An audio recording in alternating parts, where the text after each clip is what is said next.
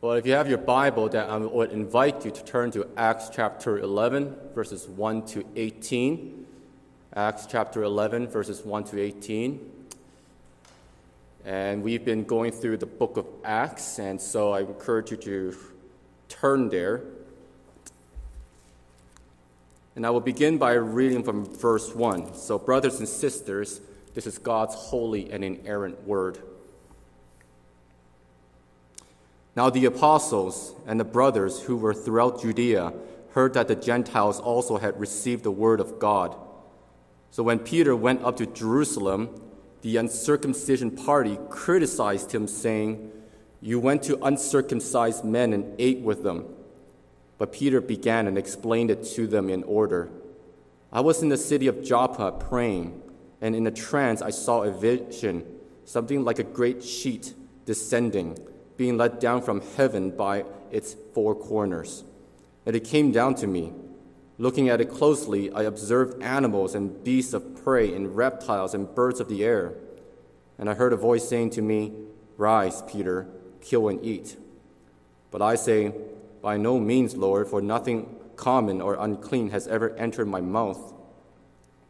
But the voice answered a second time from heaven, What God has made clean, do not call common. This happened three times, and all was drawn up again into heaven. And behold, at that very moment, three men arrived at the house in which we were, sent to me from Caesarea. And the Spirit told me to go with them, making no distinction. These six brothers also accompanied me, and we entered the man's house. And he told us how he had seen the angel stand in his house and say, Send to Joppa and bring Simon, who is called Peter. He will declare to you a message by which you will be saved, you and all your household. As I began to speak, the Holy Spirit fell on them, just as on us at the beginning. And I remember the word of the Lord, how he said, John baptized with water, but you will be baptized with the Holy Spirit.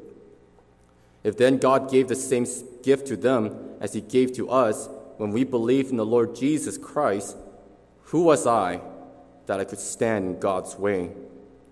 When they heard these things, they fell silent, and they glorified God, saying, And to the Gentiles also, God has granted repentance that leads to life. Thus far, the reading of God's word. Well, this is the final section uh, of Peter's ministry with a Gentile named Cornelius.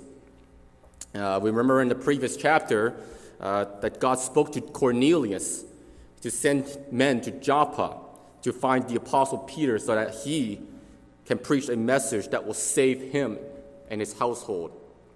And then in Joppa, while Peter was praying, God appeared to him in a vision. And the meaning of the vision is that Peter should not be concerned with associating himself with the Gentiles, non Jews, that is. And God told Peter to go with the three men whom Cornelius sent so that he can travel to Caesarea with those men. And after Peter met Cornelius, he preached the gospel to him and those around him, his close friends, his, his household, and, and, and many people surrounding him. And suddenly the Holy Spirit fell on the Gentiles. And afterwards, the Gentiles became followers of Jesus and were baptized, and they continued to learn about the ways of Jesus.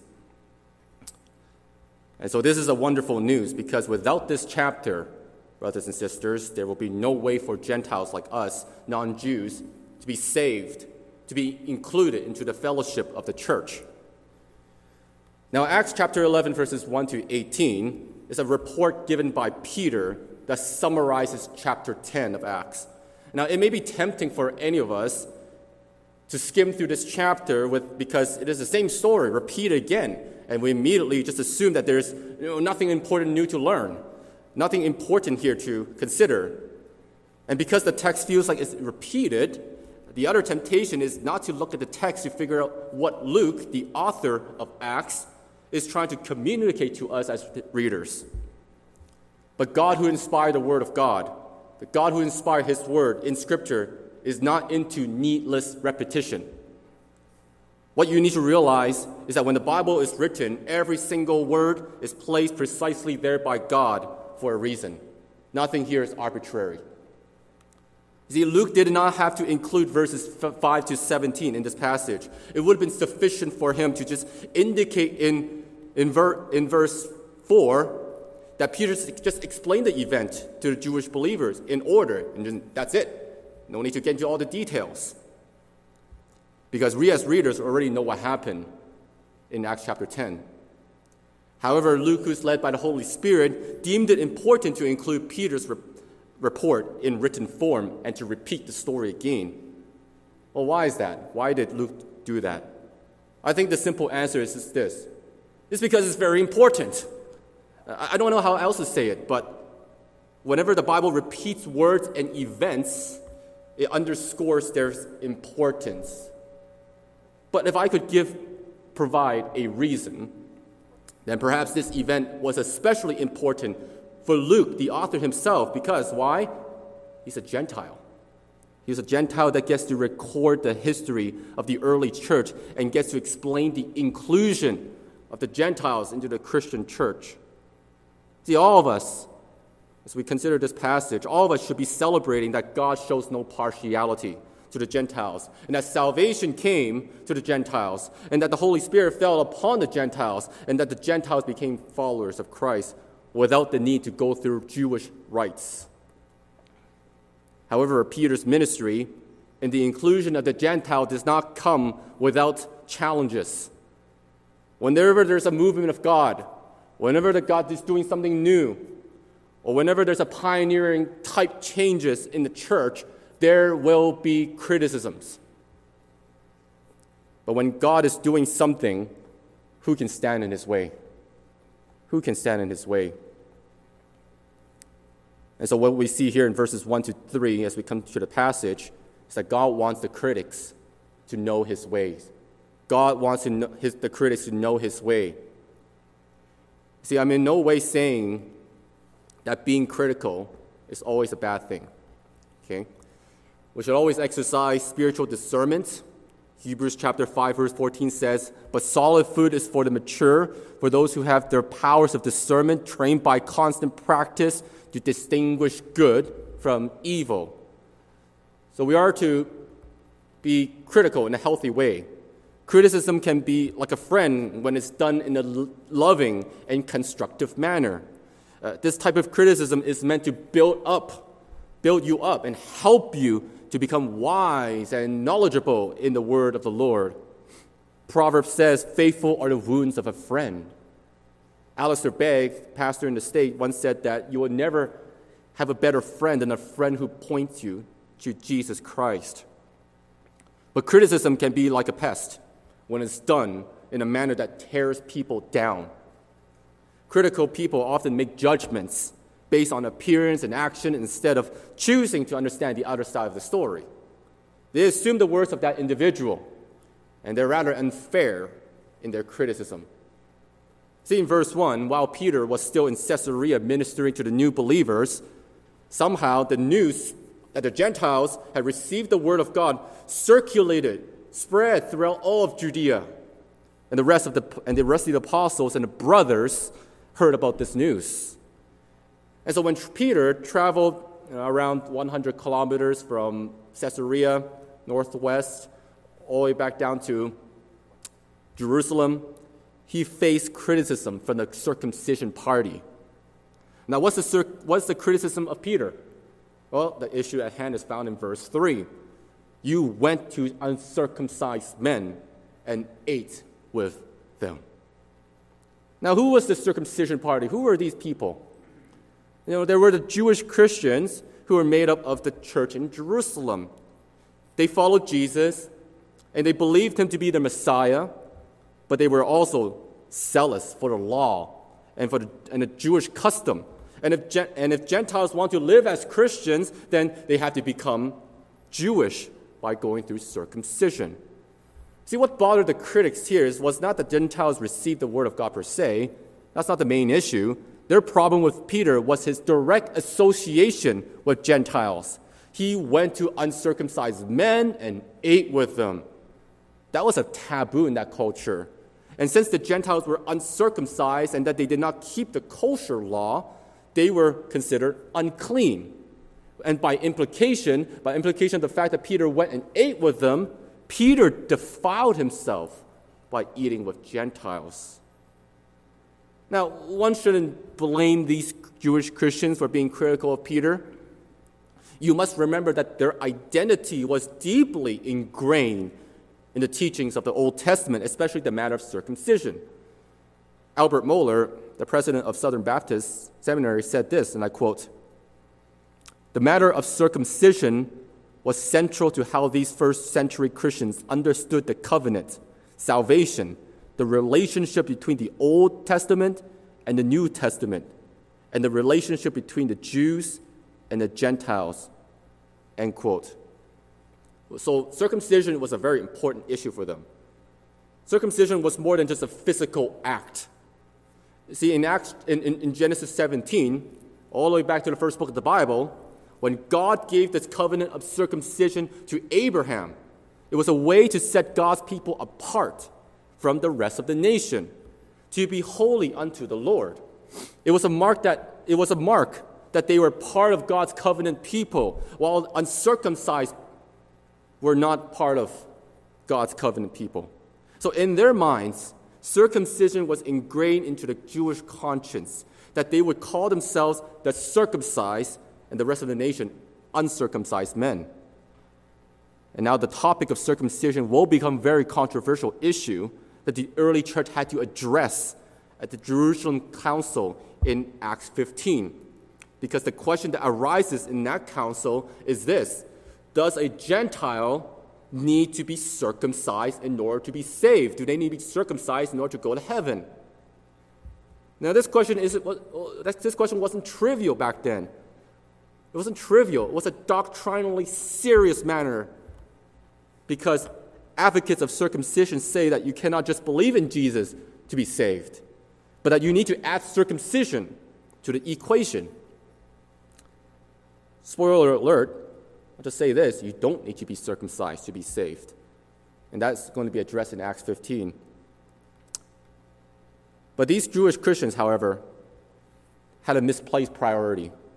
They had a wrong thinking about this matter. They were more concerned about their tradition than the salvation of the Gentiles. Now, before you judge the Jewish believers for their critical spirit, you must be sure that you remove the log from your own eyes. Because we may be guilty of elevating certain traditions, preferences, status quos, and, and, and, the way of doing things above the salvation of the lost and above scriptural truths. We often do that same thing. For just for example, style of music.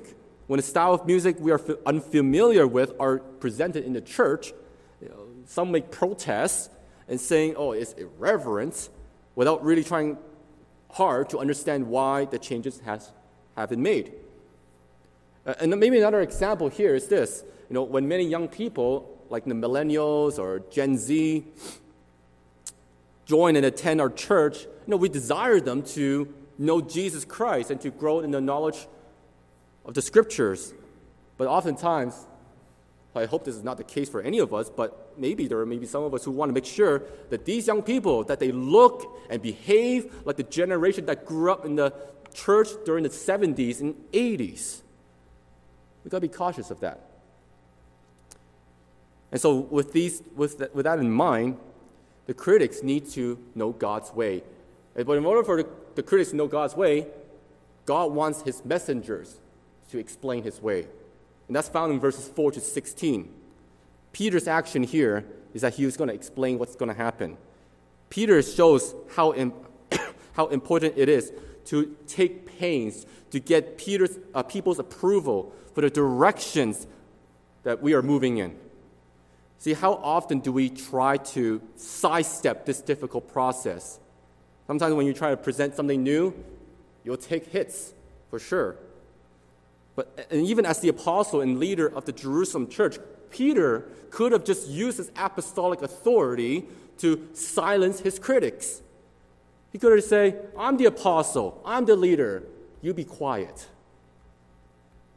And Peter isn't obligated to respond to them because of his special experience with the Gentiles. But he does respond to them. And when he responds to them, he does it in a grace, gracious manner That doesn't sound like a direct rebuke to his critics. Also, Peter isn't interested right now in a heated and theological debate with the, uncircumcised, with the circumcised party. That debate will be reserved later. Instead, Peter simply just gives them his side of the story. It is both a recapitulation and defense speech that testifies and explains the work of God. Most of the speech is a review of Acts 10, but this is told from Peter's perspective. And we'll just go over it quickly and make some comments and highlights.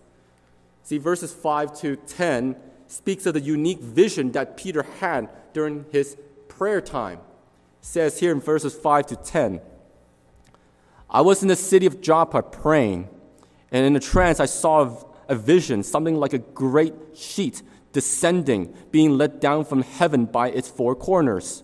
And it came down to me. Looking at it closely, I observed animals and beasts of prey and reptiles and birds of the air, and I heard a voice saying to me, Rise, Peter, kill and eat. But I said, By no means, Lord, for nothing common or unclean has ever entered my mouth. But the voice answered a second time from heaven, What God has made clean, do not call common. This happened three times, and all was drawn up again into heaven. See, Peter is just essentially telling his audience, look, I saw something. I saw a vision. I saw a great sheet descending down. And I saw a bunch of animals. I saw, I saw clean animals that part the hoof and are cloven footed and chew the cud, referring to the cows. And I also saw unclean animals, such as pigs, swine. And then I heard a voice saying to me, Rise, Peter, kill and eat. You may eat these animals now both clean and unclean. And then Peter told the Lord, No, I cannot do that. I've never eaten these things. I've never eaten swines.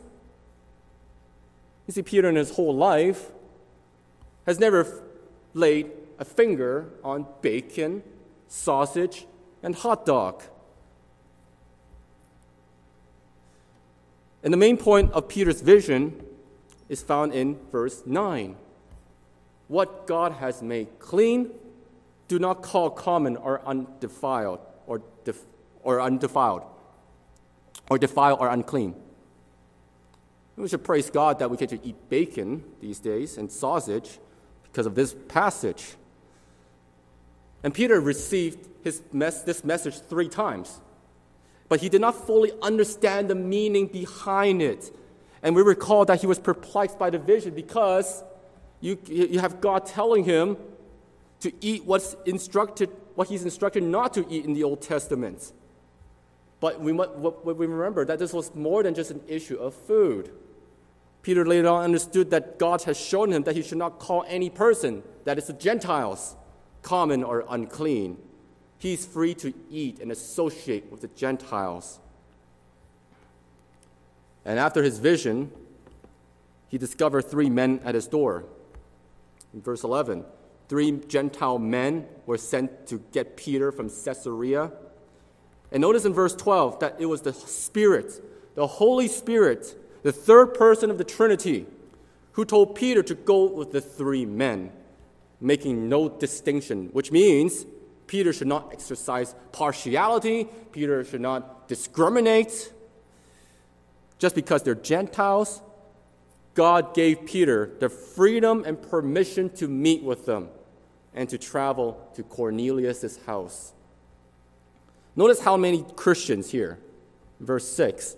Notice how many Christians accompany Peter to witness this event, which isn't really supplied in Acts 10, but it is supplied here. Six brothers accompany Peter. So, in total, including Peter himself, there's, there are seven people seven brothers, seven men who were there to testify this event. And you know the Old Testament, whenever, you, whenever you're in the court of law, you want to testify your case to prove whether the, the case is valid or not, you need two or three witnesses. But here, there's more than two or three witnesses, seven of them. Fascinating. And Peter is saying to his audience, I went to the Gentiles out of obedience to God, the Spirit. It was God who commanded me to go with them. And since he commanded me to do so, I cannot disobey, even though right now during that time, nothing makes sense to me at the moment. And so Peter and the six brothers entered into the man's house, which was Cornelius. And Peter testifies to his critics that Cornelius shared his story of how he had seen an angel giving him instruction, and the angel instructed Cornelius to send to Joppa and bring Simon, who is called Peter. for what purpose? Verse 14, he will declare to you a message by which you will be saved, you and all your household. So you have Peter's vision, and you have Cornelius' vision. Everything is lining up here. It's all part of God's plan of salvation for the Gentiles. You see, the gospel that is preached to the Gentiles was a command from heaven. It, was, it wasn't Peter's idea to, to preach the gospel to the Gentiles. It was God's idea. It was God who sovereignly, who orchestrated this whole event so that non Jews can hear the good news of salvation that is only that's found only in Jesus Christ. God gave the means of salvation by which one can be saved, and that is the gospel of Jesus, which is the message of salvation. We can be justified, we can be saved from the wrath of God through Jesus Christ.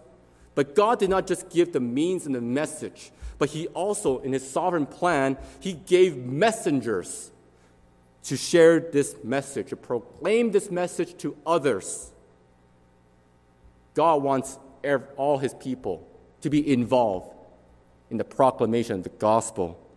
And Peter was given that responsibility to do so. It was all part of God's agenda. It wasn't a human fabrication, it was God's idea. And so Peter preached the gospel to them at the end of Acts 10. But the greatest climax occurred at the coming of the Holy Spirit on Cornelius and his household. Peter indicates in verse 15 here that the same Holy Spirit, as I was preaching the gospel to them, the Holy Spirit fell on them. And the Holy Spirit fell on, the, fell on them just as it fell on us on the day of Pentecost. That's not Peter's doing. Peter didn't do this. It was the sovereign, it was part of God's sovereignty. That was the work of the Holy Spirit. And when the Holy Spirit came upon the Gentiles, it was a sign or evidence that they're born again and that they're welcome into the church. And so we see in verse, verse 16, Peter testifies that he remembered the word of the Lord, how he said, John baptized with water, but you will be baptized with the Holy Spirit. You see, what you need to see, what you need to notice here is this. For Peter to change the minds of his critics, he, he cannot simply appeal to his experience. He cannot simply say that this is a new movement of God if he cannot defend it from Scripture. One pastor said that lasting change has to take place in the mind, and we must be convinced that the new way of thinking is in line with Scripture. See, had Peter contradicted the Scripture with his experience, it must be rejected because God's truth is more authoritative than experience. Although his entire speech isn't a defense from Scripture, he does, however, recall a statement given by the Lord Jesus Christ back in Acts chapter 1, verses 4 to 5, whereby Jesus promised to baptize his people with the Holy Spirit, including the Gentiles here. And I don't think Peter understood the full scale Jesus' words. He probably only understood it in the context of the nation of Israel. But what a wonderful thing to see in the text that Peter remembers Jesus' words and that it applies even here in this context. And now, one thing I want to highlight here for you is that is this, and you don't you do not see this you do not see this in the English here, and that's the word remembered in verse 16. I remembered. In, in the Greek, very important to know, to know Greek. It's very important to know the original language. In the Greek, it is used in the passive voice. So if I could rephrase this, retranslate this, is this I was being reminded. Peter wasn't doing the act of remembering here. But there's an active voice outside of Peter who was doing the act of helping him remember the words of Jesus. So, who exactly helped Peter? Who was the active voice here that helped Peter remember? John chapter 14, verse 26, Jesus said this But the Helper, the Holy Spirit, whom the Father will send in my name, he will teach you all things and bring to you your, will bring to your remembrance all that I have said to you. It was the Holy Spirit who helped Peter remember this event or remember what Jesus said. The ministry of God, the Holy Spirit, strikes at every point in this whole entire narrative. It was God who planned this event. It was God who did the sending. It was God who did the saving. It was God who did the reminding here. And so here, Peter concludes his speech with a big question. Found in verse 17. If then God gave the same Spirit to them as He gave to us when we believe in the Lord Jesus Christ, who was I that I could stand in God's way? You see, what we learn here in these last two verses is that God wants His people. God wants His people to follow His way. See, remember, God wants his critics to know his way, God wants his messengers to explain his way, and God wants us, his people, to follow his way. This question was a way to challenge his audience regarding their attitudes towards the Gentiles. Notice how Peter uses the pronouns here there's them, there's us, there's we.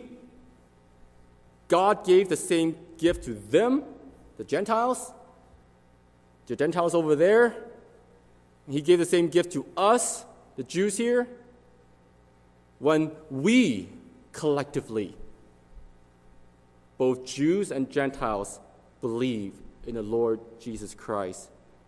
What you need to notice here is that Peter doesn't want there to be a them and versus us kind of mentality. He wants there to be a we mentality. It's a we thing. We believe.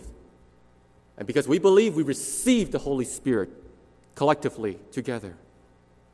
And this really echoes the idea in Ephesians, where Paul s- says to the Gentile audience, There's one body and one spirit, just as you were called to the one hope that belongs to your call one Lord, one faith, one baptism, one God and Father of all, who is over all and through all and in all.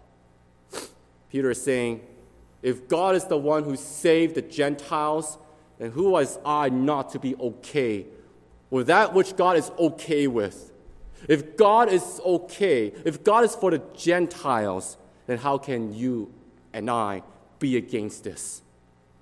Opposing Gentiles from getting saved, opposing Gentiles from being baptized, will be opposing God. Will anyone want to oppose God?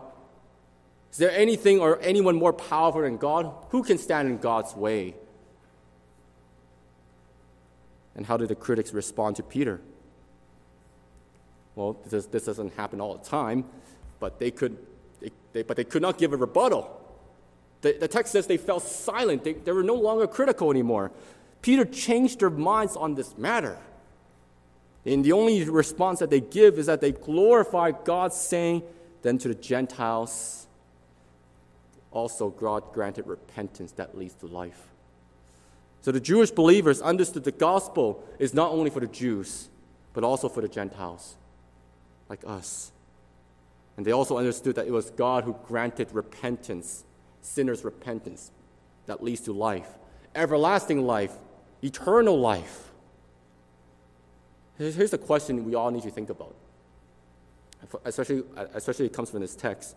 Why was it important for the Jewish church in Jerusalem to understand that God saves the Gentiles? Why was it important for the Jews here to understand that God saves Gentiles? Certainly, it is to welcome them to, into the church, just as God shows no partiality, just as God shows no distinction. The Jews are not to make distinctions and, dis, and, to, dis, and to discriminate people. Furthermore, I think there's more to it. It was important, as we will see later on the book of Acts, is that there's a transformation of the Jewish minds about missions. That is why it's important for them to know that, gen- that God saves Gentiles. Is that this whole story regarding salvation of Gentiles is to reform and to renew the Jews' understanding of what it means to be missional. Is that they are to be mission minded to the Gentiles. This is a big theolo- uh, missiological lesson from God. That God is for the Gentiles as well. And unless the Jewish Christians understand and realize that God intends to save Gentiles, they would never begin to, uh, to be, they would never begin the task of evangelizing to the Gentile world. But because I think they understand it, they understood it, they sent later on they sent Paul and Barnabas to go out into the Gentile world and to spread the gospel. See, what we need here is this.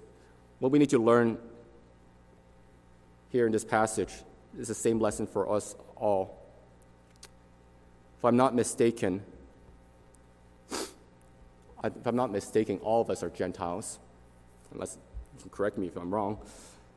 And because God intends to save sinners, we are called to evangelize to the lost. That's the responsibility and duty of all born again Christians. Not only that, the motivation behind being missional and spreading the gospel is found in Jesus Christ. Because when we, look, when we understand that when, when Jesus came into the world, he came to seek and to save the lost. He didn't only come to save the Jews, but he also came to save the Gentiles. So, brothers and sisters, Christ loved the church and gave himself up for her. He wants to save sinners from all walks of life, from diverse backgrounds.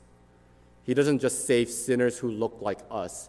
He doesn't just save sinners who are old. He wants to save sinners who are young as well. He doesn't want us to just save sinners who are you know, Caucasian, German, or Asians, or African. He wants to save all.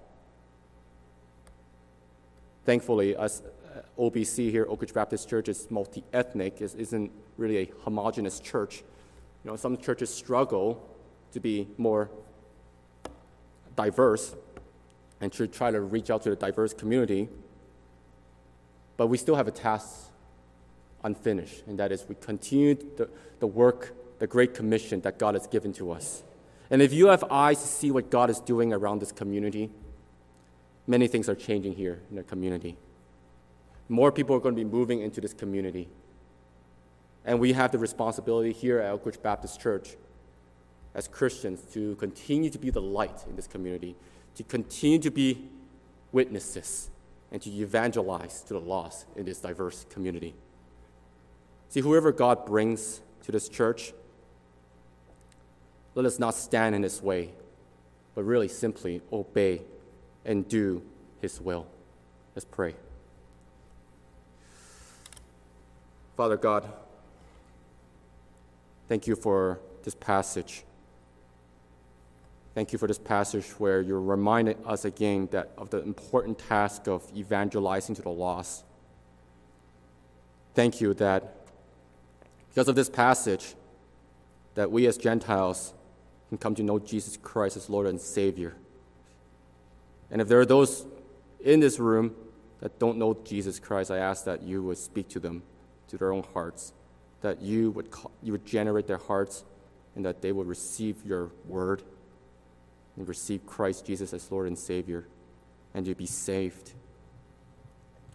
Father God, I pray that you continue to challenge us what it means to, to be on mission. Continue to challenge us to not um, make excuses, make excuses of not doing what you called us to do. That is to reach out to the lost. Father, if there are, if there are a people group in our own lives that we feel like you know, we're critical about, that we don't want to share the gospel with, please, God, pray that you would break down any sort of barrier, break down any sort of sin of prejudice in our hearts that would prevent us from telling others about Jesus.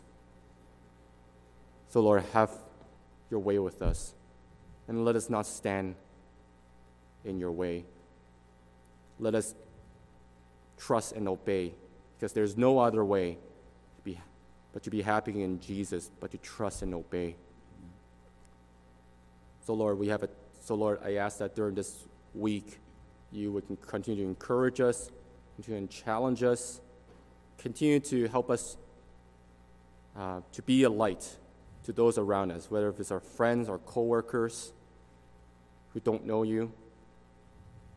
And even when we have shared the gospel with them, help us never to stop, but to continue to trust that God only ultimately you save. You're the one who saves them, saves them. But help us to, and ask that you can help us be faithful, to be faithful in living out the Christian life that you called us to live. I pray all these things in the name of Jesus, our Lord and Savior. Amen.